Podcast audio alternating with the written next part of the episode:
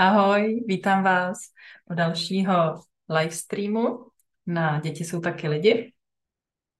Za chvilku začneme a dneska si budu povídat eh, s lidma, který určitě už znáte, protože eh, jedním z těch lidí je Tomáš Paprstein, s kterým jsem dělala rozhovor už před rokem a u mě na e-shopu taky najdete jeho knížku kterou napsal společně s Renatou Ješkovou, kterou taky určitě znáte, protože s Renatou jsme dělali na YouTube krásný seriál Rodiče jsou taky lidi.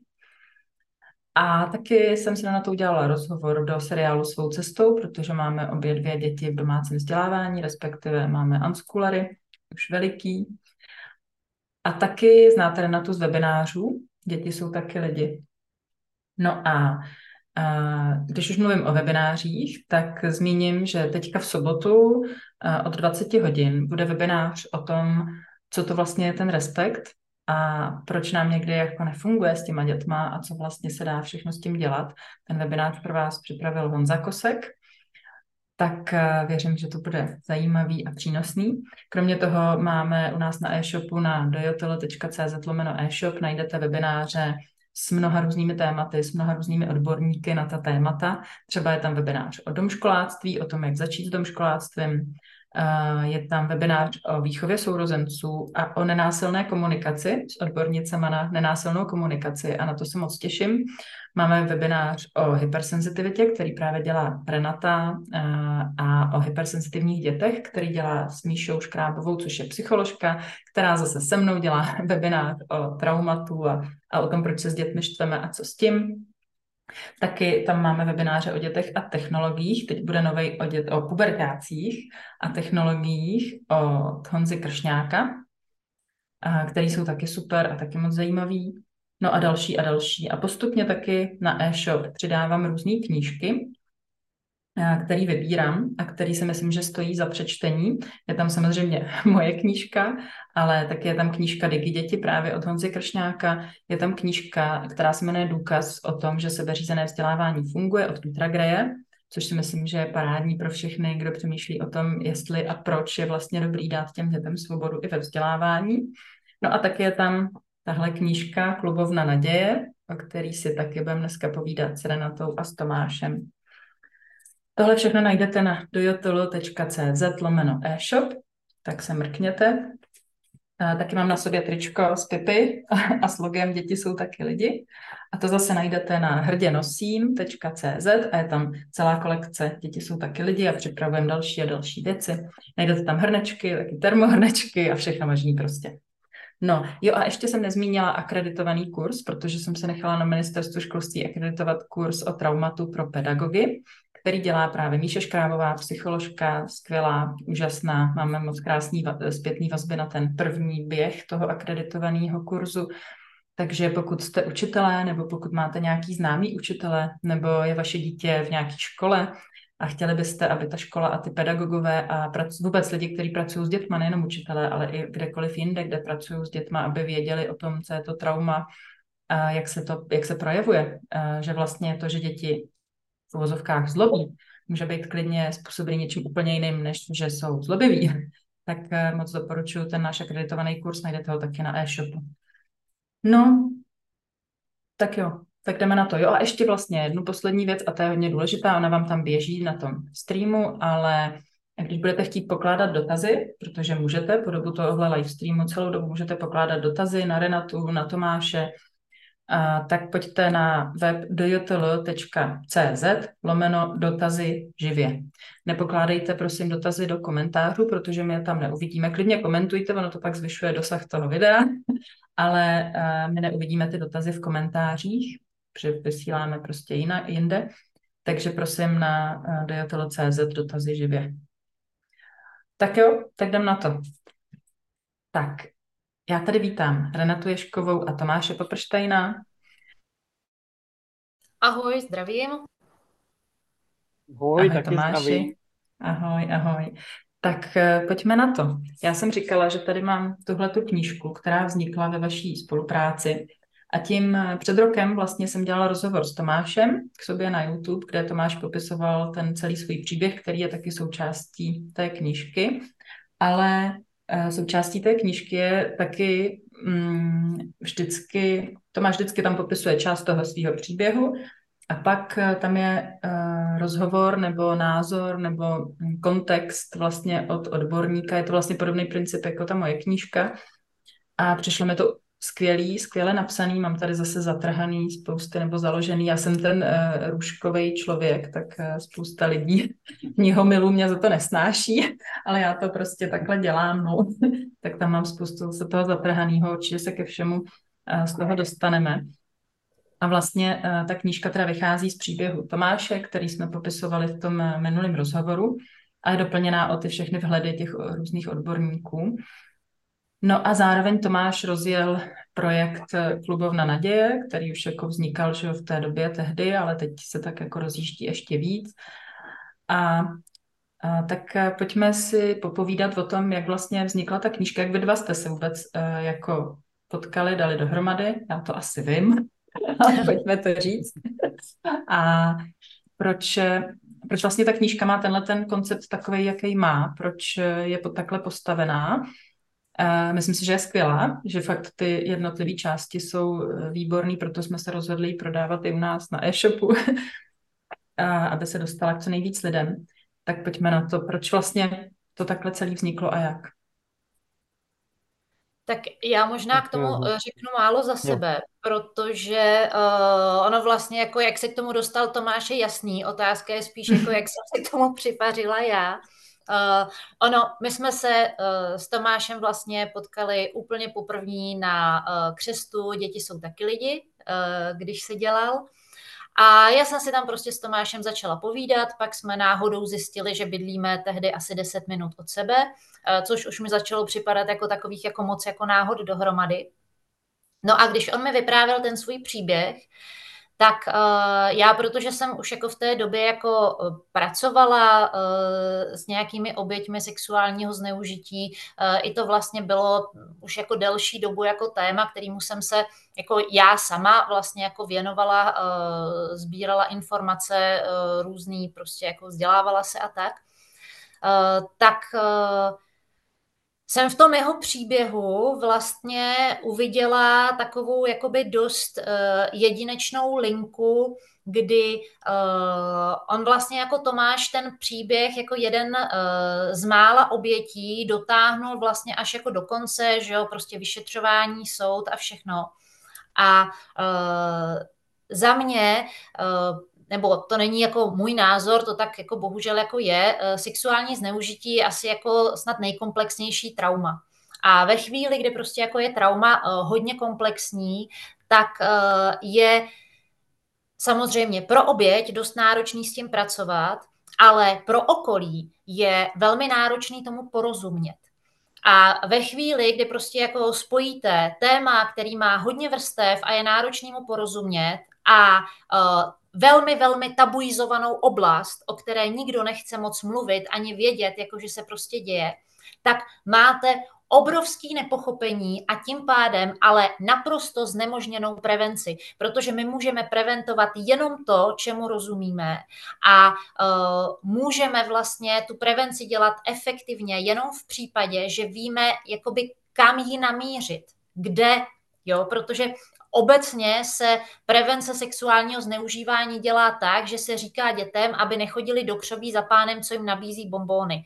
Eh, což je jako totální sci-fi, to eh, nikdo snad nikdy jako v historii jako neudělal, eh, skoro se to prostě jako neděje. A ve chvíli, kdy jako vlastně maximum prevence věnujeme tady tomuhle tomu mytologickému schématu, tak uh, nám utíkají prostě další a další oblasti, věci, uh, důležitý body.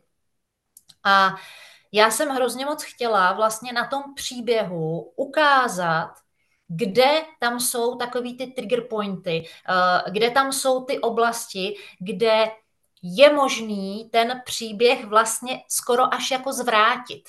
Jo, kde ve chvíli, kdy se zasáhne vhodně, ať už prostě nějakou eh, prevencí, eh, respektem, lepším pochopením situace, tak ten, buď se vůbec nemusí nic stát, proto v té knize jako v podstatě je jako mnoho částí věnovaných eh, tomu, co se děje před tím samotným zneužitím, a nebo když už teda jako nedej bože k něčemu takovému dojde a jakože k tomu dochází jako velmi často, bohužel, těm číslům se dostaneme, tak eh, je možný to vlastně jako pro tu eh, oběť učinit co možná nej, nejsnažším nebo aspoň nejméně traumatizujícím. Jo, protože třeba v případě Tomáše je hrozně smutný fakt, že všechno to, co se dělo potom, to znamená prostě jako průběh vyšetřování, průběh soudního procesu, je další velký trauma. Což by v podstatě jako nemělo tak být, protože skutečně jako to uh, samotné zneužití úplně stačí a není potřeba k tomu nic dalšího přidávat.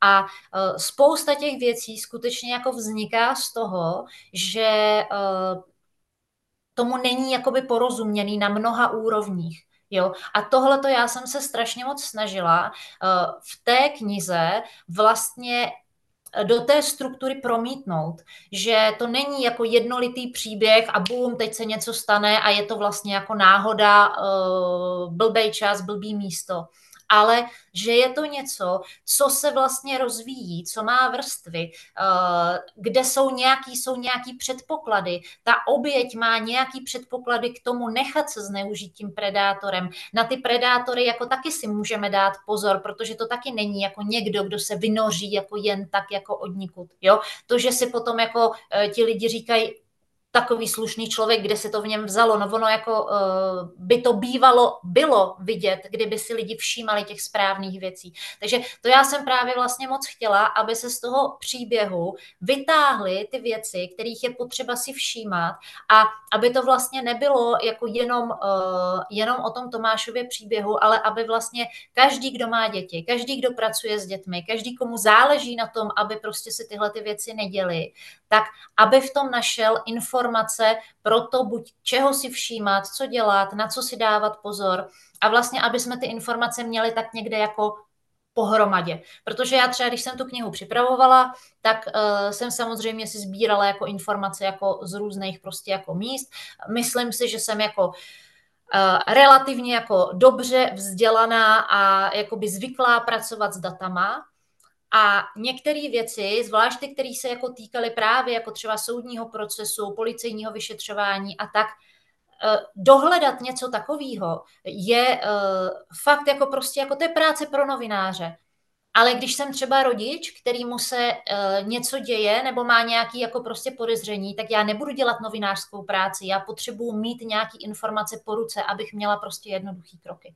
A tohle to já jsem se snažila, aby vlastně ten Tomášův pří, uh, příběh, který je uh, dost náročný jakoby sám o sobě, tak aby vlastně jako to nebyl jenom další příběh vlastně jako nějakého jako uh, nešťastného dítěte, ale aby jsme vlastně tomu vytvořili takovou jakoby nadstavbu, takový přesah, aby vlastně jako díky tomu bylo možné se dostat na jednom místě aspoň k základním informacím, které můžou vlastně té prevenci hrozně moc pomoct. A proto ta kniha má takovou strukturu, jakou má, protože ona vlastně jako je koncipovaná jako několik knih v jednom, kdy je tam vlastně linka toho příběhu, pak je tam eh, linka těch odborných komentářů a pak jsou tam ještě doporučení, které třeba jako jsme tam jako dali, eh, co třeba rychle dělat nebo jakým způsobem s nějakými tématy pracovat, aby opravdu se s tím dalo pracovat skoro až jako s příručkou a že by to nebyla jenom prostě eh, knížka, kterou si člověk přečte, odloží a tím to končí. Jo.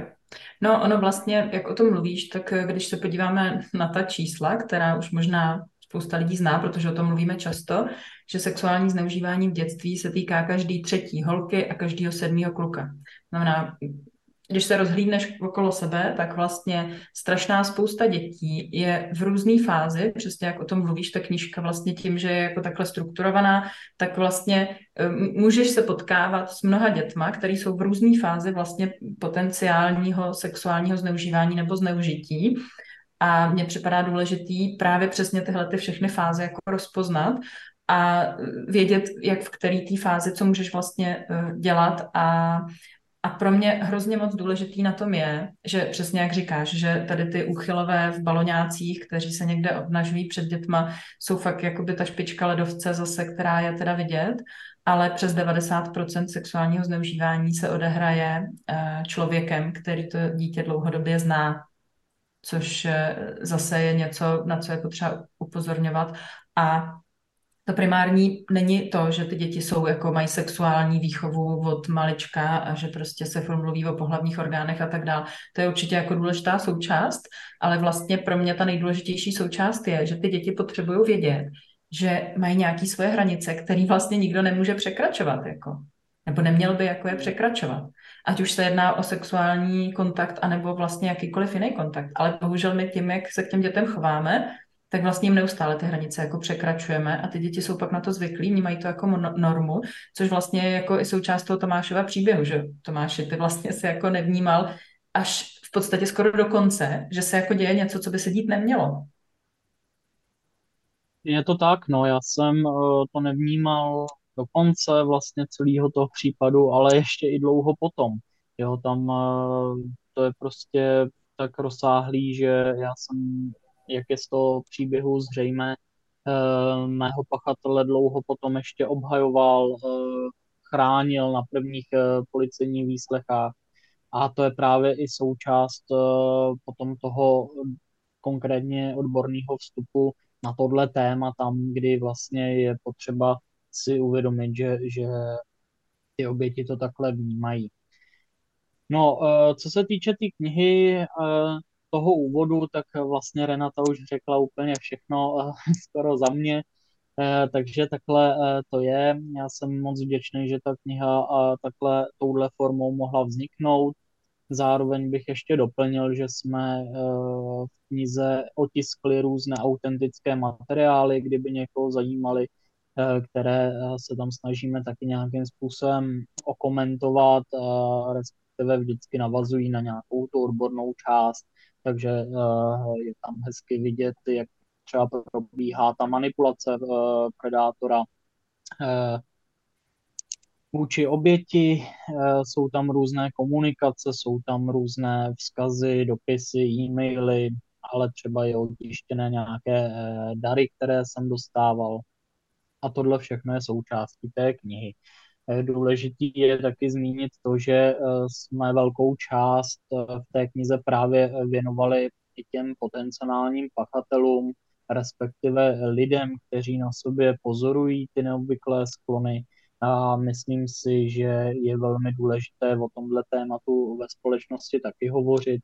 Proto vlastně jedna část té knihy je věnovaná eh, tématice přímo pedofilům. Jsou tam některé část jejich příběhu, kdy vlastně celý uh, ty příběhy si potom můžou další čtenáři, když budou mít zájem, přečíst v takové nadstavbě knihy, což je taková vlastně online nadstavba hmm, po přihlášení vlastně uh, po odkaze v tom kni- té knize.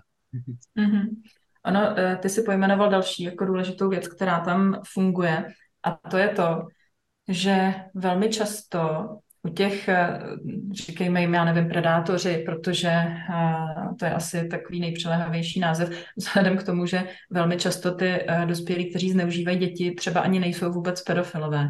Jsou to lidi, kteří nějakým způsobem nejsou schopni navázat třeba vztahy s dospělými lidmi a mají moc nad tím dítětem. A ta moc je velmi důležitá součást vlastně toho procesu uh, zneužívání, že tam kolikrát ani nejde tolik o ten sex jako takový, i když taky, ale ten, ta primární často jako potřeba uh, těch lidí je někoho ovládat. Je to tak. A z čeho to jako mm, pramení? Hele, já bych k tomu ještě uh, přidala jednu věc. Uh, ono to není vždycky tak, že jsou to lidi, kteří třeba ne, nemají jako nějaký normální vztahy s dospělými lidmi, ono bohužel jako to často bývá i tak, jakože je to opravdu skutečně jako velmi normální, uh, klidně otec od rodiny, uh, nebo uh, bohužel jako spousta těch případů je od nevlastních jako rodičů, teda hlavně jako otců, jo, to znamená, že vlastně jako uh, máma s dětma si najde přítele, s kterým vytvoří jako z jejího pohledu úplně normální vztah a uh, tím pádem jako nemá, tohle je totiž právě něco, že tam se to skutečně jako prostě může překrývat, že ono to neznamená jako, že prostě ten uh, člověk, pedofilové jsou uh, sexuálně vyhranění a že skutečně jako budou je přitahovat jenom děti. A uh, to je něco, co se i vlastně jako přesně jako uh, dá poznat, dá se to, ten člověk to o sobě ví, takže uh, ve chvíli, kdy aspoň trochu má nějakou vůli s tím něco dělat, tak minimálně jako trochu prostě může, ale skutečně obrovská část těch predátorů je Uh, jsou vlastně jako lidé, bohužel můžeme skoro říkat jako muži, protože i když jako uh, v jistém, ale ne úplně jako velkém procentu, jako se to sexuální zneužívání jako týká i uh, žen, že by byly predátorky, ale skutečně většinou to jsou muži, tak oni jsou schopní mít uh, normální vztah s dospělou ženou a přesto právě, a to je přesně právě ten aspekt jakoby prostě jako té moci, kdy uh, tam nejde o opravdu jako prostě jako o sex ve vztahu k tomu dítěti, ale jde tam o nějaké uplatňování moci. Takže uh, tohle je právě jakoby takový jako nejčastější zmatení pojmů, kdy uh, se a vidíme to strašně často i právě v novinových titulcích třeba, jo, kdy, uh, já nevím, policie rozbila síť pedofilů, ale my vlastně vůbec nevíme, jestli to byly pedofilové. Jo, ti, ti lidé vůbec nemusí být pedofilové, uh, případně to prostě může být i jako někdo, kdo má jako OK, třeba jako nějakou jako sexuální uchylku jako jinou, ale jako nemusí být nutně pedofil. A opravdu těch pedofilů Většinou se udává, že eh, je to tak do 10%, eh, že pachatelé nebo ty predátoři mají pedofilní, mají pedofilní sklony. Ono tady tohle to se samozřejmě jako blbě měří, protože obrovská část těch případů zůstává neoznámená, nevyšetřená, e, nějakým způsobem jako neuzavřená, takže v podstatě jako je potřeba říct, že všechny statistiky, všechna čísla, která si někde přečtete, nebo která se prostě jako která i třeba my jako budeme udávat, no tak to jsou čísla, která vznikají na základě toho, že ty věci už jsou oznámené jo, ale já třeba eh, sama vím o víc lidech, eh, kteří to nikdy neoznámili, než o těch, kteří to oznámili.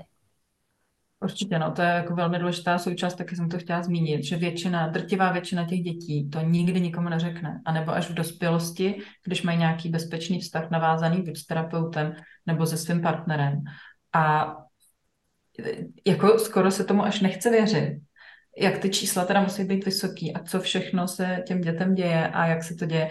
A ono to je prostě takový jako velký začarovaný kruh, že, který právě si myslím, že do velké míry rozebírá ta knížka, eh, co všechno vlastně se tam děje právě a jak ty si říkala, že tam je mnoho bodů, kdy vlastně to šlo jakoby tomu předejít vlastně. Někdo mohl přijít a říct si, ty vado, to je nějaký jako tady divný, nebo prostě něco se mohlo jako stát, že jo, a toho je strašně moc. A proto je tak důležitý všechno, to, všechny tyhle věci jako vědět, mluvit o tom, protože právě když si pak vš- začneš všímat, tak eh, to můžeš vidět vlastně jako všude okolo sebe, protože těch dětí je prostě tak strašně moc, je to fakt až jako neuvěřitelný, hmm. jak se říkala o tom gangu, a těch nedávno, že jo, proběhla médii, eh, všemi médii velká hm, kauza, že policie rozbila právě nějaký gang takzvaně pedofilů, kdy oni si mezi sebou, a bylo to v České republice, jo, a ne, že někde prostě z Ameriky nebo kde, bylo to v Česku, kde si ti lidi e, mezi sebou vlastně předávali návody, jak se dostat jako k dětem, který je možný zneužít, pomocí e, skrze vedení kroužků pro děti. Hmm. Dá se to jako vygooglit, dohledat, je to prostě, e, nedávno to proběhlo všema médiama, že jo? A uh, tohle jako se, to, proto je tak jako vlastně důležitý i přemýšlet o tom, kam to dítě dávám, kde to dítě nechávám teda jako samotný, co se tam jako děje, jak, i, vnímat jako velmi subtilní signály uh, od toho dítěte, že jako něco může být jako špatně a tak.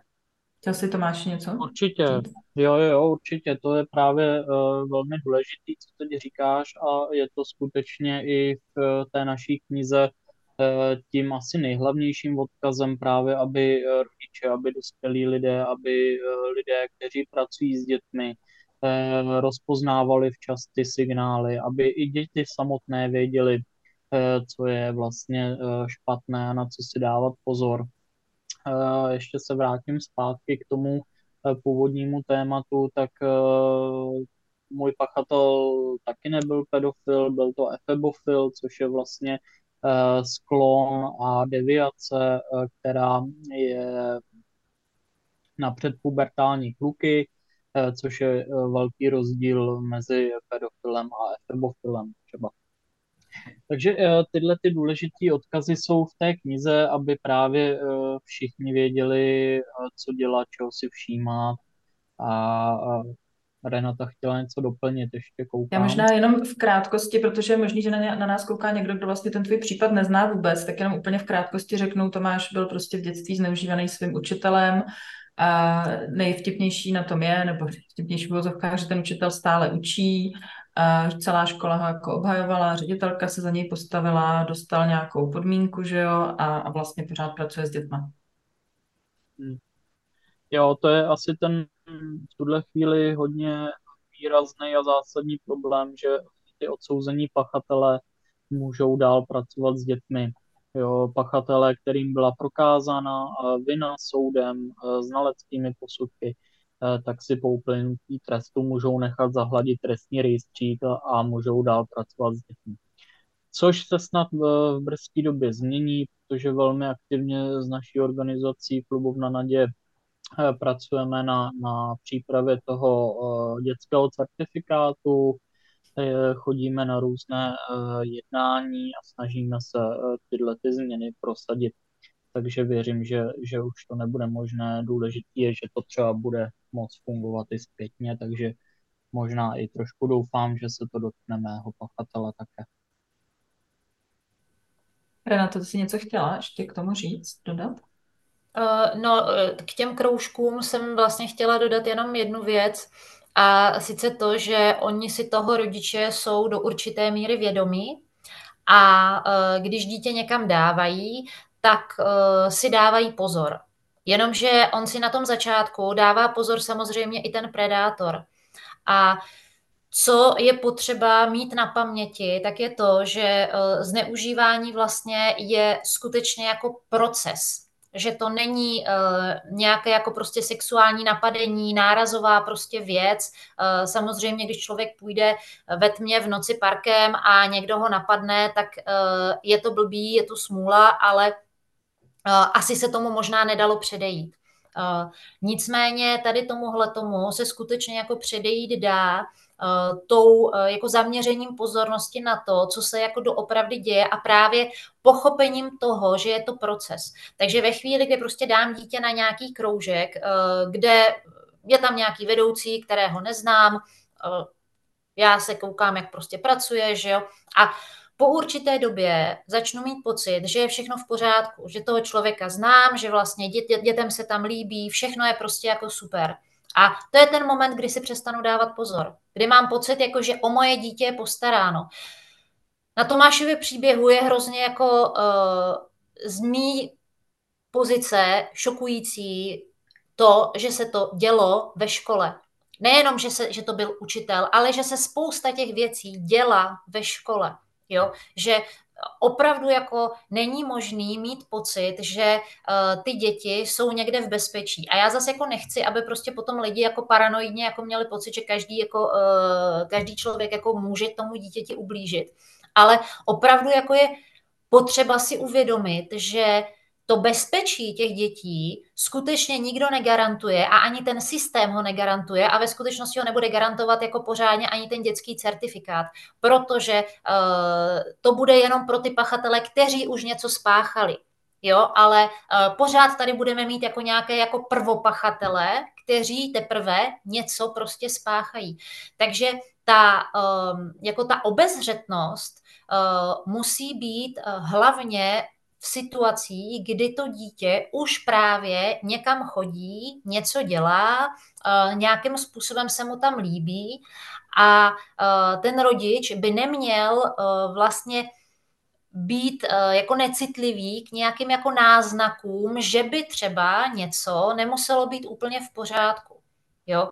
A oni to můžou být jakoby úplně fakt jako malé jakoby jedno, jako jednotlivé jako věci, ale uh, jako dávat si pozor, tohle třeba jako za mě by bylo, kdyby si ten člověk zapamatoval jednu věc z té knihy, tak by tohle to stačilo. Dávat si pozor ve chvíli, kdy už mám pocit, že je všechno v pořádku.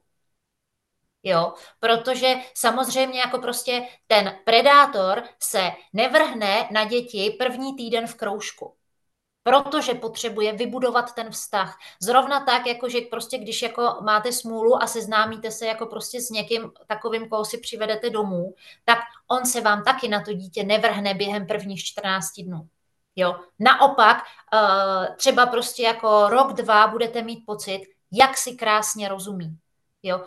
A eh, nezapomínat na to, že opravdu jako prostě eh, ta důvěra toho dítěte v toho eh, rodiče pořád musí být jako obnovovaná v podstatě. Jo, já jako rodič musím pořád tomu dítěti jako vysílat signály, kdykoliv bude něco prostě jenom trochu špatně, jenom trochu tě něco bude trápit, potřebuju to vědět, chci to vědět, proaktivně jako zjišťuju.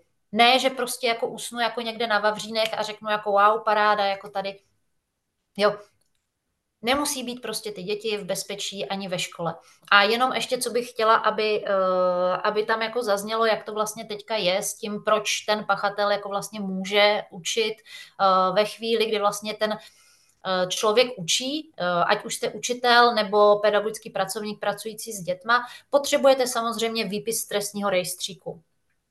Nicméně výpis trestního rejstříku je něco jiného než opis trestního rejstříku.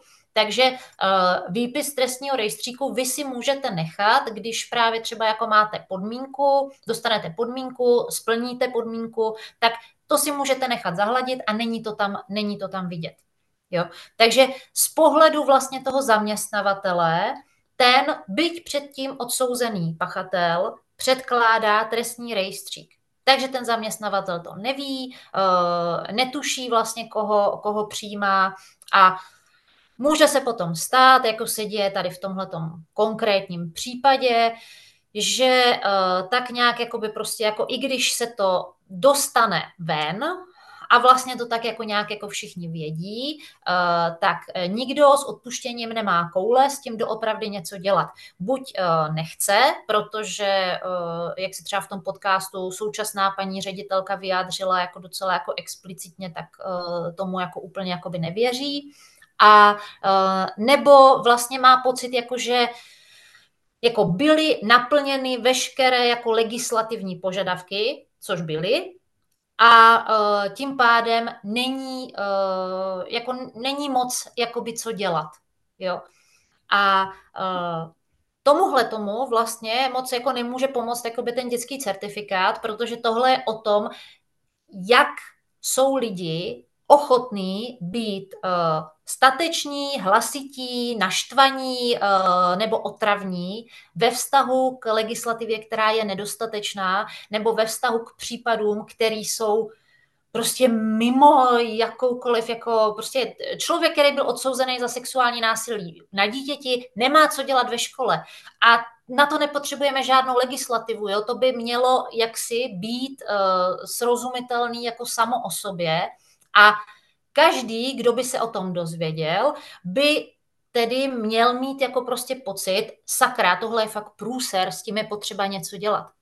Ve chvíli, kdy to takhle v té společnosti není, kdy jako se má za to, no, kdo ví, jak to bylo, ono to jako možná a vlastně jako, teď on vlastně žije, jo, takže jako koukněte si, jak tady hezky mluví jako na veřejnosti, takže ono se mu asi zase možná tolik jako nestalo tak dokud tady tohleto jako nastavení v té společnosti bude takovýhle, jo, tak si tady můžeme dělat certifikátů, kolik chceme a ono se toho zas až tolik nezmění. Hmm. Jo, já s tím naprosto souhlasím, co říkáš, Renato.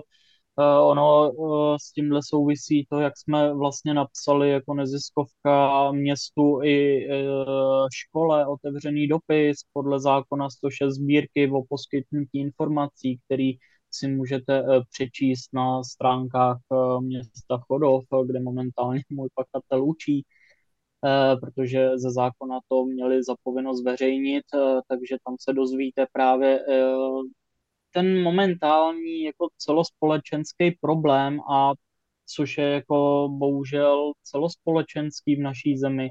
Netýká se to jenom Chodova, ale týká se to jakéhokoliv města.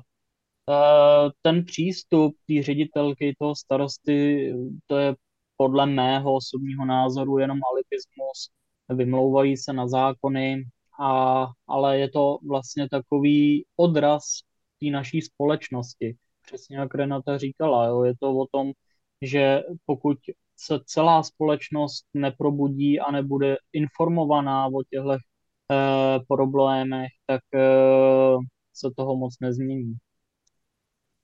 A jaká je teda vhodná nějaká prevence nebo čeho si máme všímat u těch svých dětí, pokud teda už je někam jako posíláme samotný, kde někde teda bývají samotný, nebo oni ani nemusí být samotný, že že právě to, to je v té rodině, jako jo, prostě to, to, co jsou ty známky, čeho bychom si měli všímat a co nás jako má zarazit a, a co máme v tu chvíli dělat?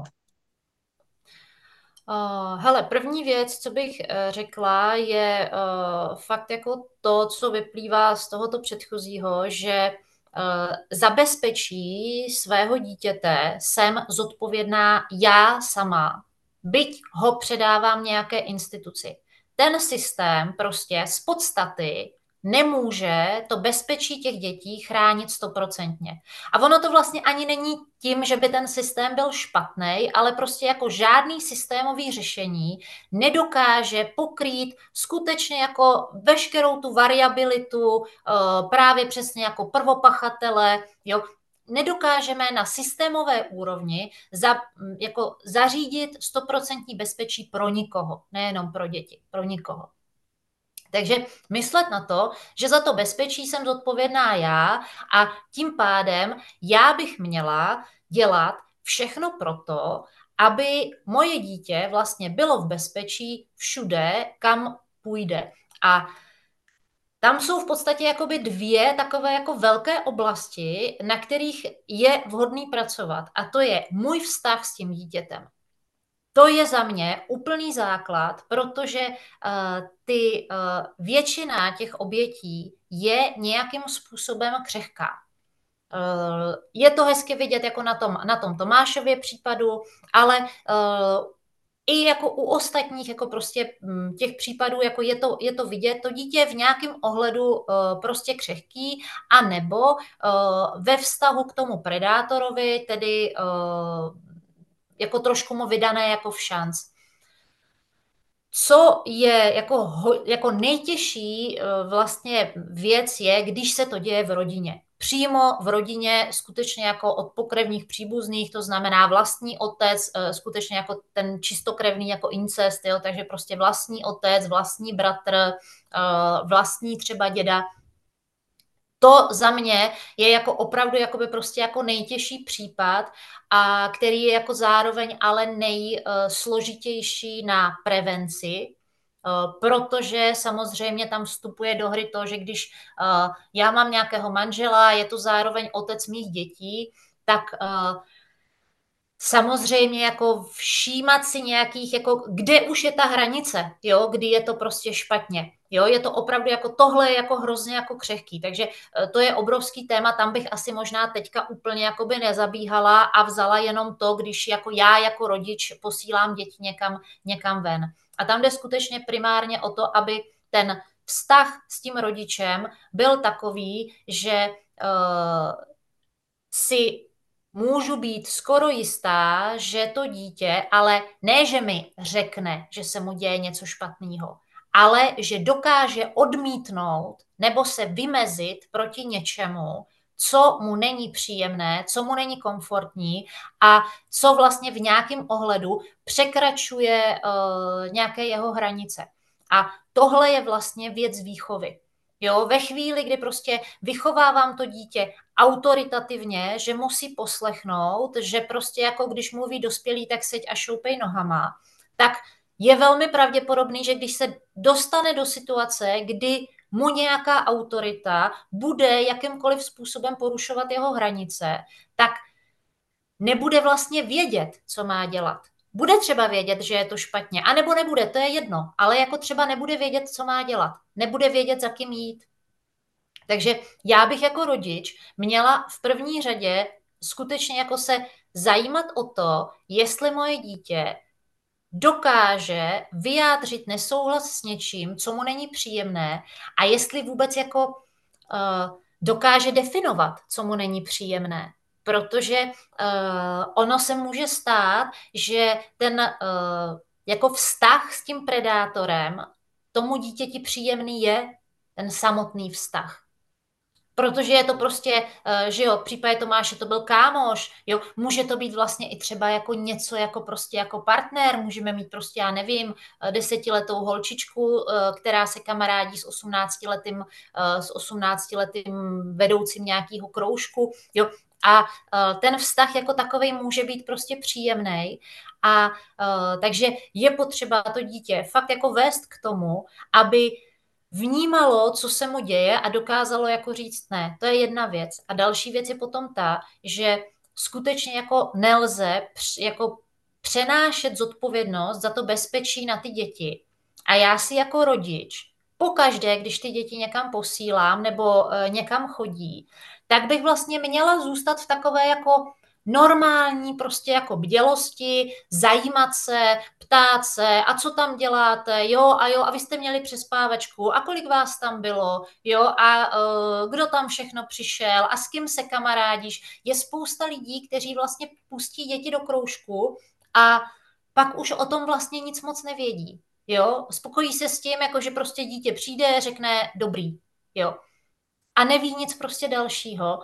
A tam potom se může skutečně jako prostě dít spousta věcí, které jsou třeba, oni jsou to třeba, můžou to být jako jenom detaily, který ale potom někam jakoby vedou jako dál. Takže opravdu jako za mě je primární jakoby ten vztah s tím dítětem, učit to dítě, že Eh, je samo svým pánem, že vlastně to, že mu něco není příjemný, eh, by mělo ty lidi zajímat, že má prostě právo se proti tomu vymezit, že když za mnou přijde, tak já mu věřím.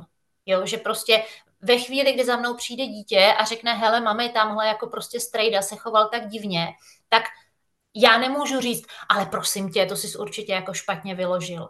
Jo, já prvně musím jako věřit tomu dítěti, říct jo a divně a jak divně a co dělal, jo, a řekni mi něco, jo, abych ne, jako vlastně v tom dítěti nevzbudila pocit, že to nemá komu říct, jo, protože tohle je jako úplně prostě jakoby nejčastější pocit těch obětí, že to nemají komu říct a ty děti vlastně ani nevědí jak. A další věc je ta, že prostě skutečně jako ne, nemít pocit, že se to dítě o sebe nějakým způsobem zvládne postarat, vlastně neusínat jako tady, na, tady v tomhle případě jako na Vavřínech, nemít pocit, jo, tohle je prověřený člověk, já nevím, tady prostě jako dům dětí a mládeže, škola, všechno. Bavit se s těma dětma, mluvit s nima, zjišťovat, co prostě jako chtějí, už proto, že eh, ten predátor vždycky zaplní eh, jako nějaký vztahový deficit. Jo, to není vztah predátora a té oběti, není normální vztah, to není rovnocený vztah, jakože prostě je něco jiného, když jako, uh, jasně, může si holka ve 12 letech najít přítele, uh, může si najít i klidně prostě třeba 15 letého přítele, jo, byť se tam potom můžou dostat jako do nějakých problémů, ale pořád to může být prostě jako rovnocený vztah, kdy spolu chodí dvě děti. Ale ve chvíli, kdy prostě máme predátora, tak to není rovnocený vztah On uh, v té knize je právě jakoby velká část věnovaná manipulaci, kterou mimochodem právě zpracovala Míša Škrábová. A ten predátor potřebuje to dítě vlastně nějakým způsobem uh, jako si namotat, uh, zpracovat, vlastně připoutat ho k sobě a nechová se v tu chvíli jako rovnocený partner, ale chová se spíš jako prostě takový ten rodič, kterého by si to dítě přálo. To znamená, všechno dovolí, dárky, hodnej, uh, oceňující, cokoliv. Jo? Takže myslet na to, že vždycky jako tady uh, se může stát, že to vznikne jakoby prostě z nějakého deficitu. Může to být i třeba deficit pozornosti, že jo? To jsou ty případy, kdy uh, máme jako nějaký sportovce, uh, respektive teda spíš stav sportovkyně, trenér, jo, kdy uh, ten trenér ty hranice už jako taky jako prostě jako začne, začne překračovat a uh, skončí to nepěkně. A zase, jo, je tam nějaký deficit pozornosti nebo uh, i třeba pochopení pro to, že uh, třeba to dítě už jako nechce moc na ty tréninky chodit, nebo se mu v něčem jako uh, nevěří, nebo případně ono se třeba svěří a ten rodič jako neučiní jakoby dost radikální kroky k tomu, aby vlastně tomu zamezil. Jo? Takže tohle jsou věci, které si myslím, jako, že nejsou ale nepřekonatelné pro ty rodiče. Že se to dá nějakým způsobem, eh, nějakým způsobem řešit, myslet na to a ohlídat to. A když se teda, nedej bože, už něco takového stane, tak uh, skutečně brát velmi vážně to dítě a klidně se třeba i přestěhovat jenom proto, aby se nemuselo dál stýkat s tím predátorem. Hmm. Ono často uh, úplně stačí ve v úzovkách, že to dítě vlastně ne, necítí jako pochopení od těch rodičů pro nějakou svoji, já nevím, zálibu nebo prostě něco cokoliv jako jinýho, že jo? Ve chvíli, kdy ten rodič to jako vlastně třeba znevažuje nebo zesměšňuje, no a někdo jiný vlastně tomu dítěti dá ten pocit, že mu jako rozumí a že vlastně s ním má společnou, společnou zálibu nebo prostě mu to jakoby mm, potvrdí, že vlastně tahle záliba je jako v pořádku a ty rodiče třeba jako mají pocit, že není. Tohle všechno jsou jako součásti, že jo, toho, mm, co, co se prostě toho namotávání jako a tak, no. E, Tomáši, co tobě, jako když si vzpomeneš na ten svůj příběh, co tobě by jako pomohlo v těch určitých fázích, jako um, co bys jako potřeboval tehdy od těch různých jako dospělých? No, tak uh, asi všechno, uh, co teď se zmínilo, jo, před chviličkou. Tam prostě uh, v mém případě nefungovalo vůbec nic. Uh, jednak mi nikdo nevěřil, když jsem promluvil. Jednak uh, prostě stáli všichni na straně pachatele, co se týče vlastně uh, toho okolí, jo, toho učitele, ať už to byli další učitelé nebo vedení školy. Eh, to, to všechno vlastně do detailu rozepisujeme v knize, konkrétně v kapitole o tomhle eh, případu, když jsem o tom promluvil, co se tam všechno dělo. Takže tohle bych řekl, že eh, snad už v dnešní době se to trošku zlepšuje. Věřím, že i naší činností, knihou, prevencí a osvětou se eh, začíná eh, k těm obětem přistupovat trošku jinak. Za mě je důležité prostě jim naslouchat, důvěřovat, mm, pozorovat ty situace. Jo, to je taky podle mě zásadní věc, když se někdo někomu svěří, tak určitě to nebagatelizovat, nehodnotit, jo, ale spíš pozorovat, jo, tu situaci, zjišťovat si, postupně víc informací a tak dál. Takže uh, mě by tehdy by mě nejvíc pomohlo, kdyby uh, jsem tam měl nějakou výraznější péči, kdyby mě někdo provedl tím procesem, uh, kdyby tam při mě někdo stál ve chvíli, kdy se vyřknul rozsudek, já jsem stál na ulici, nevěděl jsem, co mám dělat, jo, to prostě jsem si pokládal otázku, jako co teď, teď bude jako konec, nebo jo, prostě tam na, na tom konkrétním mým příběhu a případu celém tam bylo jako špatně strašně moc věcí. Eh, já si snad i troufnu říct, že bylo špatně úplně všechno, jo, takže když se na to teď i kouknu zpětně jako dospělý člověk a to, co se třeba už teď v dnešní době jako trošku mění, je i třeba to, že mě tehdy nikdo neřekl nějaké informace o nějaké jako psychologické pomoci, nebo mi nikdo ani neřekl, že mám třeba nárok na nějaké očkodné a tak dál, jo. A třeba to je další věc, eh, to očkodné tehdy obrovsky chybělo, jo, to prostě eh, z čeho si ty oběti mají platit terapie, jo, takže tohle je prostě uh, obrovský problém, no, který už se ale snad uh, mění. Hmm, já no. jsem ještě vlastně se, mě zajímalo v tom průběhu, když jsi byl jako malý, jako v tom průběhu vlastně, kdy postupně jako se budoval ten vztah teda mezi tebou a Matějem a pak tam došlo k tomu zneužívání jako v tom průběhu, aby, aby vlastně se to jako zastavilo, tenhle ten proces. Asi by musel přijít někdo dospělý, kdo ti bude jako důvěřovat, kdo vlastně nebude toxický, kdo nebude ten predátor a, a kdo by vlastně ti dal tu lásku nebo blízkost, po který se jako toužil tehdy. Určitě, tam to samozřejmě jo, v tom mém případě to bylo ale takový uh, hodně zapeklitý z toho ohledu, že vlastně uh, ten můj tatínek tam dělal nejlepší, co uměl, ale byl uzavřený do sebe, neuměl s tím vůbec pracovat, ale naopak byl prostě rád, že mám nějaké aktivity, které mě jako dítě naplňují. Jo, takže tohle jako je to srovnání kdy je asi jako horko těžko s tím něco dělat, když to bylo nastavené takhle.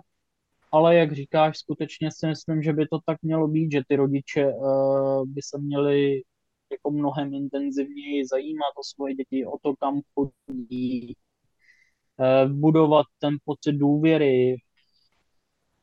No, tak uh, jo, to, to mi tam chybělo, no, tehdy. Jo, nějaké hmm. uh, jako rodinné citové pouto, a tak dál. No, tam šlo o to, že vlastně, když se v té rodině, Renato, hned těm slovo, eh, nejseš, necítíš jako dobře, spokojeně, naplněně a vlastně tady, ten, tady ta skupina jako těch lidí ti tohle to dává, ale bohužel součástí té skupiny je tenhle ten predátor a, a vlastně tam je obrovský rozpor mezi tím, že ty vlastně tam chceš být, eh, to prostředí máš rád, máš rád ty lidi tam, že jo, máš rád i toho vlastně, kdo tě zneužívá, no a tohle to celé je vlastně příběh jako šílený Eh, je teda celý jako rozepsaný v té knížce, no, ale to je jako vlastně na tom to hrozný, no, že tam je obrovský rozpor. Hmm. Je na tom. Já bych tady k tomuhle tomu doplnila, že uh, vlastně co se tam mohlo stát jinak. Ono se to často může stát jako jinak i v případě jako spousty dětí. Tady v tomhle případě jako hrozně uh, selhává a nemusí škola. Jo? Protože uh, ve chvíli, kdy se uh, jako v rodině těch dětí něco stane, uh, tady v případě prostě jako Tomáše, Tomášovi umřela máma, nemusí to být ani jakoby takhle jako dramatické, ale vlastně jakákoliv tahle, takhle jakoby prostě závažná událost to dítě samozřejmě strašným způsobem jako rozhodí. Málo kdo má kolem sebe tak kvalitní záchranou síť vztahů, takovou komunitu, aby prostě třeba ve chvíli, kdy mu zemře partner, tak aby prostě jako nastoupila jako nějaká širší rodina a vykompenzovala to. Uh, ani vlastně jakoby systémová podpora prakticky jako neexistuje. Jo, prostě jako manžel se vám zabije v nějaký jako nehodě a nic, jako prostě jste na, to, jste na to prostě všichni sami. Takže ta rodina si musí pomoct sama. Není to nic, na co by prostě člověk jako byl samozřejmě připravený a není to prostě jako něco, co by v tu chvíli dokázal jako nějak jako krizově jako manažovat. Takže to, že to padne vlastně na ty děti, eh, je naprosto nevyhnutelný prakticky. Jo, tohle je jako zátěž, kterou jako málo která rodina zvládne eh, nějakým způsobem ustát. Ty děti chodí do školy. A ta škola v tu chvíli má možnost tohle dítě z té rodiny ví o tom, protože ví o všem, ta škola, tak vlastně ho nějakým způsobem podpořit zohlednit to. Uh, akceptovat, že to dítě je prostě uh, křehké, že je prostě v situaci, která není standardní. Mezi námi se to dá krásně jako za, uh, zakomponovat i vlastně jakoby do vyučování, jakoby do, do všeho. Jo? Vlastně ta škola může, když bude chtít, vytvořit tomu dítěti aspoň trošku bezpečný prostředí pro tu dobu, dokud prochází tady uh, touhletou vlastně jako tou nejčerstvější, nejranější fází toho traumatu. To se prakticky vůbec nikdy nikde neděje. Jo, ve chvíli, kdy prostě člověk mluví s jakýmikoliv jako oběťmi, s dětmi, kteří, uh, já nevím, rodiče, alkoholici a já nevím co, většina řekne, No, ve škole si toho nikdo nevšimnul, ve škole to nikoho nezajímalo, eh, akorát jsem dostával poznámky, protože dělám bordel a uh, buď ty děti se teda jako utečou prostě k tomu, že třeba strašně moc pracují, ale jde mi o to, že vlastně to dítě od 6 do 15 let tráví většinu svého času ve škole. To znamená, že ve chvíli, kdy se tomu dítěti něco děje, tak vlastně ani ta rodina nemá tolik prostředků, jako ta škola, to dítě nějak podpořit. Jo? Protože uh, málo který rodič má možnosti a ani ho to třeba jako nenapadne říct, hele, tak teďka se nám prostě jako něco stalo, tak teďka budeme prostě spolu doma, dáme se dohromady, nebudeme chodit, nebudeš chodit do školy, protože uh, prostě potřebuješ jako být jako chvíli prostě si oddechnout, nemyslet prostě jako na to. A vlastně vnímat jako ty potřeby té rodiny jako celku, toho, toho dítěte. A ve chvíli, kdy ta škola tady v tomhle takhle fatálně selže, jako právě třeba v případě, eh, v případě Tomáše a mezi náma jako viděla jsem to už jako víckrát a uh, mám pocit, jako, že to jsou fakt skutečně jako výjimky, kdy ta škola, vlastně ten kolektiv těch pedagogů se skutečně zajímá o to, co se těm dětem děje, co se jim děje v rodině a ve chvíli, kdy se těm dě, dětem děje něco těžkého, tak mají tendenci i pomoct třeba té rodině. Jo, nejenom tomu dítěti, ale vlastně i třeba si promluvit jako s těmi rodiči. To jsou opravdu jako jednotky škol, který tady tohleto eh, dělají, ať mi nikdo neříká, že nemůžou, protože prostě jako buď tady jsme pro děti nebo ne, ale takže tohle je vlastně obrovský jakoby takový jako selhání, ale zároveň obrovský prostor pro vlastně jako možný zlepšení a tu prevenci.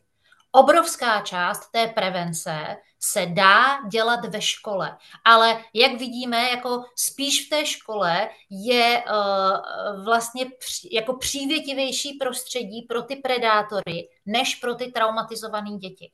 A tohle je za mě něco, co je za první skandální a za druhé to, s čím by se mělo v první řadě začít jako něco dělat, než se začnou řešit obsahy vzdělávání a kolik lišejníků má to dítě umět, tak to bezpečí prostě v té škole, protože to jako souvisí jako i s efektivitou toho učení, že jo, prostě traumatizovaný dítě se nic nenaučí, co si budeme říkat.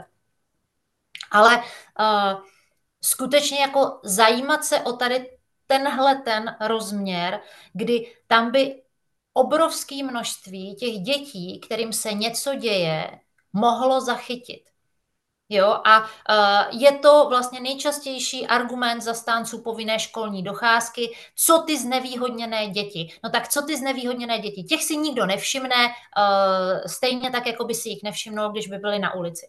Jo? Takže uh, tam opravdu to, že někde je nějaká prostě jako výjimka, jako třeba v případě Tomáše se dá říct, že Eh, do určité míry se ta škola jakoby prostě vykoupila tím, že následně jako ten, kdo potom jako vlastně mu pomohl, tak eh, byla jeho třídní učitelka, ale, nebo učitelka vlastně až jako ale na střední škole.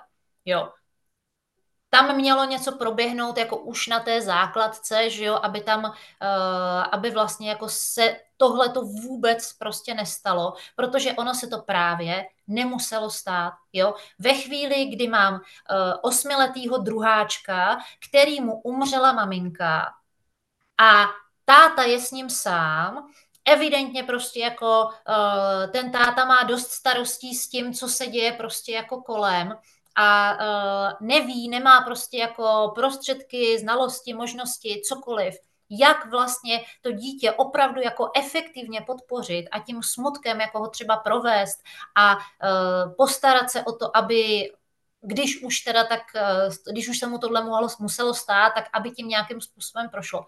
Tak tam může zafungovat ta škola, protože ta škola to ví, že se tady tohle to stalo. Jo? A může tam prostě jako vytvořit pro to dítě prostředí, který bude vlastně jako přívětivý a bezpečný. Ne, že vlastně jako naopak tam vytvoří prostředí pro predátora, který tady tohleto dítě potom ve finále zneužije. Tohle to jako vnímám jako prostě jako velký problém, ale zároveň něco, ty školy tady máme, povinnou školní docházku tu máme taky, ty děti tam každý den jsou. Tam je tak obrovský prostor pro uh, jako zlepšení a prevenci, jakože když už, tak uh, když už někde pracovat, tak skutečně v těch školách. No, tady bych připomněla teda znova ten náš akreditovaný kurz pro uh, pedagogy a pracovníky s dětma od Míši Škrábový. Je to akreditovaný ministerstvem školství, takže je schvál, má ten obsah, to má schválený. No, um, jsem chtěla něco říct a zapomněla jsem. Jo, že vlastně ta učitelka, která Tomášovi teda nakonec jako pomohla, tak ona ale měla to podezření už na té základce, že jo? Ona tam učila na té základce, tam to podezření už jako měla, ale oni ji prostě vyštípali z té základky, ona jakoby se s tím svěřila akorát někde na internetu a vlastně až teprve později jako teda konečně něco reálně udělala. Hmm. Jo, takhle no, tam byla k tomu dlouhá cesta, jo, tam, jak, jak si i v knize přečtete, vlastně eh, tam je ten moment úplně, ten, ten prvotní moment byl úplně jiný a to bylo to, že uh, si všimla těch mých úzkostí a depresí, co jsem měl kvůli tomu mému nejlepšímu kamarádovi, který mě zneužíval, když mi zakazoval být zamilovaný do dítky, tak toho si vlastně všimla. A tohle konkrétně popisujeme úplně do detailu v knize Klubovna naděje, a ještě se vrátím zpátky uh, vlastně k té smrti toho rodiče, jak mi zemřela mamka v té druhé třídě, když mi bylo 8, tak perfektně o tom právě uh, píše v naší knize Jana Kubíčková v odborné části, jak právě s tímto pracovat, když um, prostě dítě ztratí rodiče. A já mám vlastně i na YouTube rozhovor s Bárou Rackovou z organizace Vigvam, která se věnuje právě mm, doprovázení dětí, kterým zemřou rodiče, a o truchlení a o dětech a o smrti a je to moc hezký rozhovor, tak taky doporučuji.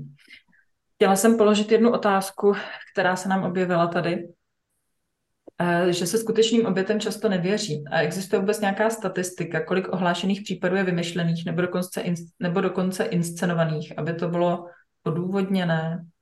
Uh, jo, aby bylo asi odůvodněné, že se, jako, se dětem nevěří. Uh, nebo aby bylo odůvodněné, že se jim jako nevěří. Já nevím, teď jsem se vyjádřila nějak zmateně, ale uh, já vždycky, když jsem dělala rešerši ke své knižce a kdykoliv jsem se o to zajímala, tak jsem vždycky došla k tomu samému, že jako vymyšlených, když se dítě jako vymyslí, že ho někdo zneužívá, že to je totální minimum, že jako to je prakticky neexistuje něco takového, jakože velmi výjimečně. Máte stejné informace? Jo, je to tak, no, to těchto eh, vlastně eh, případů je skutečně minimum. Eh, v tuhle chvíli já si nejsem ani jistý, jestli existuje vůbec nějaký procento a jestli tak je to tak půl procenta případů, co jsem tak studoval já, ty rešerže. Jsou to většinou nějaké třeba náročné spory a většinou v tom funguje jako hodně zase manipulace ze strany toho jednoho rodiče, hodně se to děje třeba při rozvodových řízeních a tak dál. E, tohle je jako hodně zajímavá otázka a taky je na ní zajímavá odpověď. Hodně častokrát se objevuje i na besedách, kam jezdíme e, na, na přednášky a besedy. E, v podstatě když bych to měl jako stáhnout uh, na ten můj příběh, který popisujeme v knize, tak je, jako který dítě by dobrovolně chtělo procházet tímto uh, vším uh, jako dobrovolně. A, jo, takže tam tohle je jako taková jednoduchá odpověď na tohle. Uh, pokud dítě chce být sebevrahem, tak asi ono. Ale tohle se fakt neděje že by to dítě vymýšlelo. Možná Renata nám to doplní. Hmm. Já si pamatuju, co tady k tomuhle tomu tématu konkrétně říkala paní doktorka Dušková, ředitelka dětského krizového centra na jedné konferenci a sice to, že pokud eh, to oznámení učiní přímo dítě, tak je prakticky stoprocentní šance, že to je prostě autentické, protože vlastně to dítě ani si spoustu těch věcí jako nedokáže vymyslet. A co se děje, bohužel, tak je, že ve chvíli, kdy to obvinění přijde od jednoho z rodičů, tak uh, tam už uh, samozřejmě vstupují do hry jako různé jako věci, jako jestli prostě jako je to v rámci, jako já nevím, třeba rozvodového řízení. Tam ty, uh, tam ty falešné obvinění samozřejmě jsou, ale je skutečně prostě potřeba rozlišovat, kdo první vlastně s tím, kdo první prostě s tím přišel. Jo, a že ve chvíli, kdy opravdu jako je to dítě, tak uh, ono tam jde i jako vlastně o tu formu, jako žádné dítě nepřijde a neřekne, že ho někdo zneužívá, protože vlastně v podstatě neví, jako o co jde. Jo, takže to dítě, jako když něco řekne, tak buď prostě jako něco jako naznačuje, nebo, nebo se nějakým způsobem jako nějak chová, ale opravdu jako by těch falešných obvinění od dětí, takový to, jak se eh, říká, jako že prostě já nevím, uh, holčičky se rozhodnou nějakému učiteli jako zničit život, tak ho prostě obviní ze sexuálního zneužití. Uh, to se skoro neděje. Jo, to se skoro neděje a ve chvíli, kdy uh, by se něco takového událo, tak ono zas není až takový problém, jako lidi mají pocit, že je to slovo proti slovu, jo, ale ono to tak není, jo, jako ve chvíli, kdy prostě to um, obvinění jako skutečně jako je falešné, tak uh, ty děti zase jako to nejsou jako nějaký uh, Marvelovští zlouni, jo, aby si prostě jako vymysleli jako perfektní prostě jako uh, příběh falešného obvinění tam se už jakoby během toho vyšetřování jako, nebo i třeba prostě jakoby rozhovoru jako s těmi dětmi jako uh, by dalo přijít na to, že uh, v podstatě to třeba tak jako, že úplně nebylo a tak, ale jako opravdu vlastně jako ne, neděje se to, jo, nejsou jako prostě ty statistiky na tohleto, takže jakoby ten strach uh, z nějakého jako falešného obvinění je uh, vlastně jako hrozně lichý a spíš to odráží hm, jakoby ten strach té společnosti, že uh, my jako nechceme vědět, že se něco takového děje. Jo, je to vlastně i taková jako ochrana naše, protože ve chvíli, kdy připustím, že každé páté dítě, ona ta statistika, každé páté dítě je celoevropská. Jo, vyložně i na to, eh, na, to, na to šetření, na ty statistiky, jako tam máme taky odkazy, eh, i to vlastně je možné vygooglit, eh, vlastně Evropská unie jako dělala, jako v rámci Evropské unie se jako zadávala jako vyloženě prostě jako studie, jak, jako statistika, takže to, z toho vychází jako by ta, ten údaj jako každé páté, každé páté dítě. A tohle není něco, co vlastně by člověk jako chtěl uh, si jako připustit, protože co to říká o naší společnosti, jo? Jako každý pátý dítě jako je někým jako zneužívaný, uh, když si tak jako hezky jako říkáme, jak jsme jako civilizovaná, uh, civilizovaná společnost na výši, jo. Takže to jako nechceme to slyšet, je to hrozně nepříjemný, vrhá nás to do uh, jakoby takového jako, po, jako jednak diskomfortu a jednak jako, jako pocitu jako nebezpečí, jo, tak jako kam to dítě můžu poslat, poslat když prostě uh, každý pátý je zneužitý. A tím spíš je právě potřeba tomu uh, porozumět, aby jsme i jako dokázali třeba právě jako prostě předvídat, jakože když jako mi to dítě něco řekne, tak jakým způsobem to teda jako mám interpretovat, je to opravdu závažný, nebo je prostě třeba v tuhle chvíli jako jenom naštvaný, ale jako osmiletý dítě, když je naštvaný na někoho, tak vám určitě neřekne, jako že prostě, uh, já nevím, mu pan učitel šahal na pindíka, to je poslední, co ho napadne, jako když bude naštvaný na toho učitele. Mm-hmm. Jo. Jaký jsou aktivity a cíle uh, klubovny Naděje teda?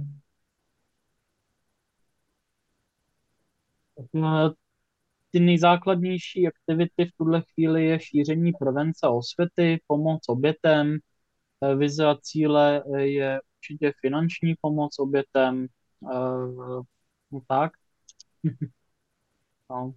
Nejhlavnějším cílem, co si přejem, je, aby už se to nikomu nestalo, proto to máme i v našem hlavním hesle. No, kež by, kež by tomu tak bylo. A co ty tak jako děláš? Ty jezdíš, Promiň. Jezdíš, jezdíš prostě po besedách, kam tě pozvou, jako do hmm. škol a tak? Určitě jezdím na besedy do škol, na různé přednášky, ale i na večerní besedy pro dospělé, eh, různé autorské čtení eh, připravujeme, takže eh, tohle všechno se snažíme posouvat, zároveň vlastní podcast, no, takže ta prevence osvěta se musí šířit všemi různými směry. Důležitá je ta pomoc pro ty oběti, takže se v tuhle chvíli zaměřujeme i na nějaké vlastně terapeutické činnosti se spolupracujícími eh, odborníky eh, na pozadí klubovny naděje. No. Renato, co ještě děláme všechno? ne, já bych k tomu jenom chtěla vlastně dodat, že s ohledem vlastně na to, na to téma, který uh, spoustu lidí jako uvádí do nějakých jako trapných jako rozpoložení, tak uh, některé ty aktivity jsou jako v nějakém ohledu jako stížený, jo? že vlastně já třeba si myslím, jako že ta prevence, eh, co se týče jako těch, těch škol a těch besed, eh, je hrozně moc jako potřebná, ale není moc škol, který vlastně se eh, odváží tady tohleto téma u sebe otevřít. A uh, přitom vlastně, když uh, ta beseda v těch školách je, tak je to většinou prostě jako hrozně příjemný, hrozně fajn. Uh, ty děti jsou jako daleko otevřenější než dospělí, takže oni jsou jako prostě jako ochotní o tom diskutovat. Uh, Temnější stránka je, že se většinou uh, ukáže, že uh, ty statistiky nejsou falešné, že tam uh, nějaké prostě jako ty děti Eh, ty děti jsou, ať už eh, to nějakým způsobem řeší, anebo eh, se v nich tady tohleto téma jako otevře při té besedě. Takže tohle má vlastně jako smysl. Tohle je spíš jako prostě jako Tomášova, Tomášova parketa. Já jsem ráda, když můžu zůstat u té terapeutické práce, takže vlastně jako já mám takovou jako trochu jako vizi, jako prostě budovat jako nějakou i trošku jako takovou jako záchranou síť jako prostě pro ty, uh, pro ty oběti, protože uh, to, co mě doopravdy jako trápí, je to, že vlastně uh, ti lidé, kteří už něco takového mají za sebou, tak oni s tím zůstávají strašně sami. A nemají vlastně jakoby uh, málo kdy mají někoho, s kým by to mohli, s kým by to mohli řešit, komu by to mohli říct. Uh, ne každý, uh, asi ne každý terapeut jako je na tohle to jako vhodný. Další věc je ta, že uh, ve chvíli, kdy chce člověk pracovat s něčím takhle hlubokým a takhle jakoby uh, niterným a rozsáhlým, tak potřebuje terapeuta, který mu vlastně jako sedne, jo, s, kterým si bude, s kterým si bude rozumět, s kterým se bude cítit dobře.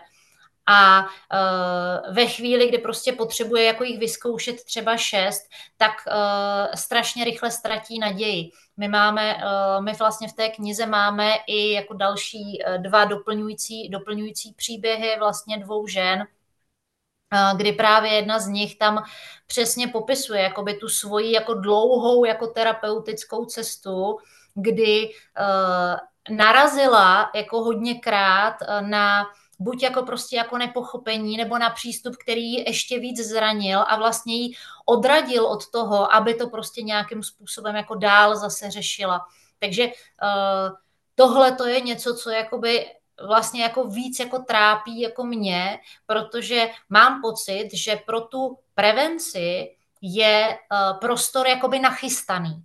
Jo, že tam uh, Sice se to neděje, ale stačilo by jenom hodně o tom mluvit, hodně prostě jako uh, pouštět ven ty informace, uh, vzdělávat uh, a nějakým způsobem jako podpořit vlastně informovanost tady v tomhle tématu.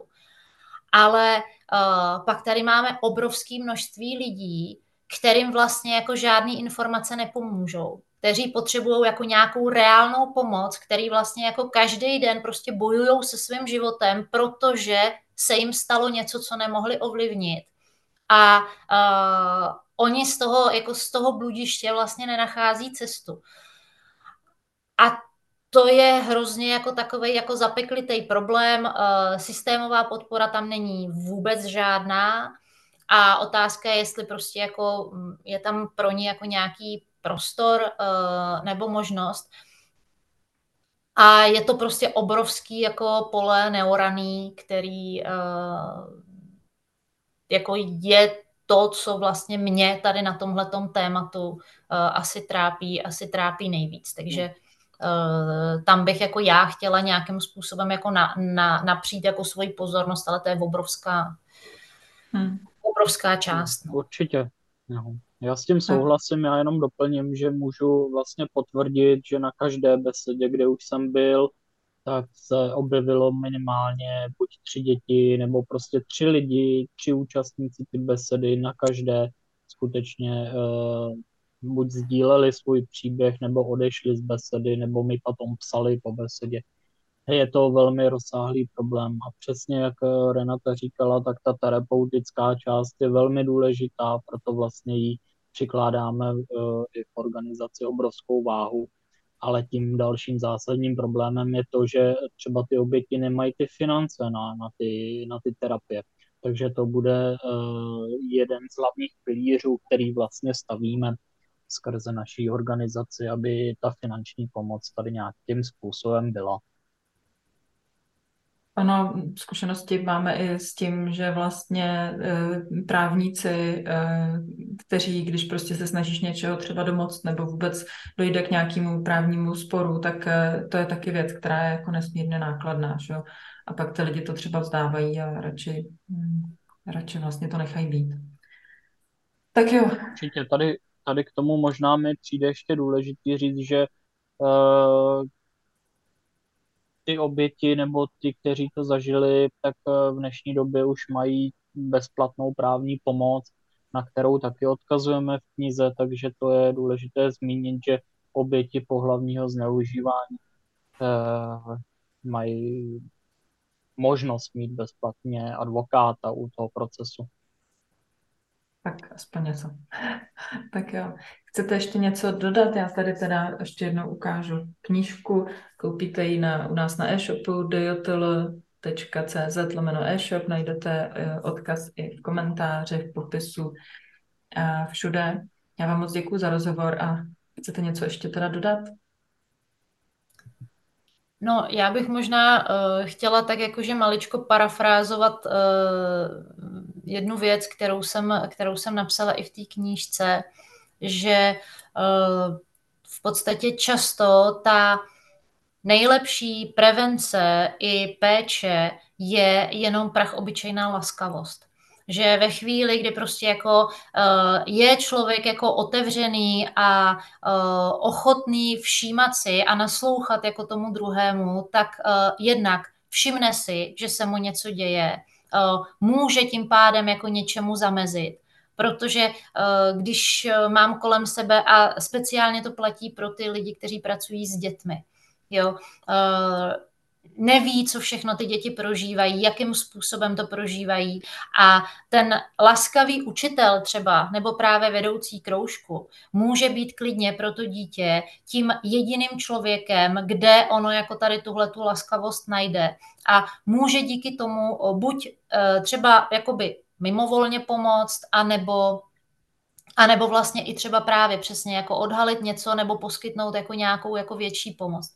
A to samé vlastně platí pro uh, i, ty, uh, i vlastně ten kontakt s těmi dospělými oběťmi, protože zaručeně má každý kolem sebe někoho, kdo má za sebou, nemusí mít za sebou nutně sexuální zneužívání, ale něco prostě jako hodně jako ošklivého.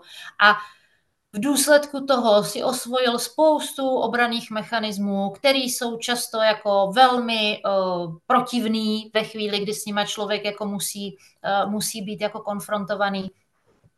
A uh, když budu ochotná uh, se aspoň trochu jako otevřít tomu, že i když prostě jako ten člověk je třeba nepříjemný nebo v nějakém ohledu jako uh, mě fakt jako protivnej, tak že možná má za sebou něco, co nevidím, čemu nerozumím a v čem bych mu klidně třeba možná jako mohla pomoct, protože možná budu první člověk, který nezareaguje negativně na, tu jeho, na ty jeho projevy a na tu jeho povahu, tak ono by to vlastně stačilo.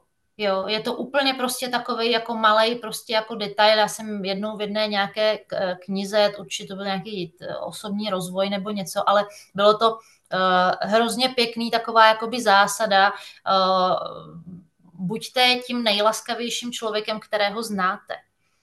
A uh, Ono ve chvíli, kdyby se o to pokoušel jakoby každý, samozřejmě jako nemůžu být uh, pořád strašně moc laskavá 24-7, taky jako občas potřebuju, potřebuju oddech, ale že je to vlastně něco, uh, co uh, ve chvíli, kdy na tom postavíme ty vztahy, tak strašně velkou část těch problémů vlastně dokážeme uzdravit jenom obyčejnou laskavostí, která zas až tolik nestojí. To není jako něco, co prostě člověk musí nutně trénovat a uh, dvě hodiny kvůli tomu denně meditovat. Hmm. Určitě já s tebou naprosto souhlasím a já asi teď na závěr eh, bych eh, jenom si řekl to, kupte si knihu, šiřte ji, protože proto jsme ji s Renatou napsali, aby tady byla, aby pomáhala a jsme přesvědčení o tom, že podstatě taková kniha s takhle rozsáhlým tématem do hloubky e, s odborníkama rozepsaná tady chyběla, proto vlastně jsme ji tímto způsobem napsali. Častokrát i slyším na, na třeba na besedách, nebo když jsem někde osobně s knížkou, tak třeba většinou jako dospělí lidi říkají, no tak tohle já číst nebudu, protože to je strašně jako těžký a hrozný, to jako dejte pryč ode mě, i když jako poslouchal celou dobu, že o tu besedu. A já na tohle mám jako velmi jednoduchou odpověď a já bych chtěl, abyste si tuhle odpověď nějakým způsobem zapamatovali, možná i zapsali, protože eh, tu knihu jsme s Renatou napsali proto, aby se četla, aby tady byla, to už jsem říkal, ale to, co chci říct, je to, že pokud dospělý člověk eh, v naší zemi nenajde sílu si přečíst tuhle naší knihu, tak eh, kde potom mají brát sílu ty děti, co to denně prožívají. Já vám děkuji za pozornost a děkuji, že jsme si tady mohli povídat. Děkuji za pozvání. Já vám děkuji, že jste přijali a přesně tohle, ale říkají lidi i o mojí knížce někdy. A to je moc hezká odpověď, co si teďka řekl. Takže ti děkuju. Renato, tobě taky děkuju. Přeju knížce, ať se hodně prodává a informacím, ať se hodně šíří a všichni tři na tom budeme pracovat těma svýma troškama. Mějte hezký no, den. Já moc děkuji, že, jsme, že jste nás pozvali takhle hezky a, a hlavně děkuji všem, kteří nás poslouchali, případně ještě poslouchat budou, protože tohle je skutečně téma, který je snadnější vyignorovat, než eh, se mu nějakým způsobem věnovat. Takže děkuji už jenom za to, že tomu svoji pozornost věnujete. Díky. Ahoj. Ahoj. Ahoj.